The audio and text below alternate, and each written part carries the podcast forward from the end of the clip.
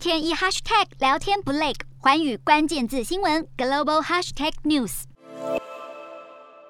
马克宏才刚欢庆连任，却马上面临在野党挑战。根据路透报道，法国激进左派政党不屈法国已经和偏左派的绿党达成协议。形成一个联合阵线，而同样左派的社会党和共产党也有意愿加入，要在即将登场的国民议会选举力抗执政党。在四月初的总统大选第一轮投票中，不屈法国党领袖梅兰雄得票率名列第三，无缘晋级第二轮决选。因此，他呼吁所有左派政党合作，联手帮助他成为总理。不屈法国党提出多项核心政策，包括下修退休年龄、提高最低工资等等，持续拉拢其他左派政党加入联盟阵线，丽萍在六月的国民。民议会选举中击败马克宏所属的中间派共和前进党，但在本届法国总统大选决选中落败的极右派国民联盟党领袖雷鹏则拒绝与同为极右派的对手泽穆尔联手。不过这也不难理解，毕竟他们两人先前曾多次针锋相对。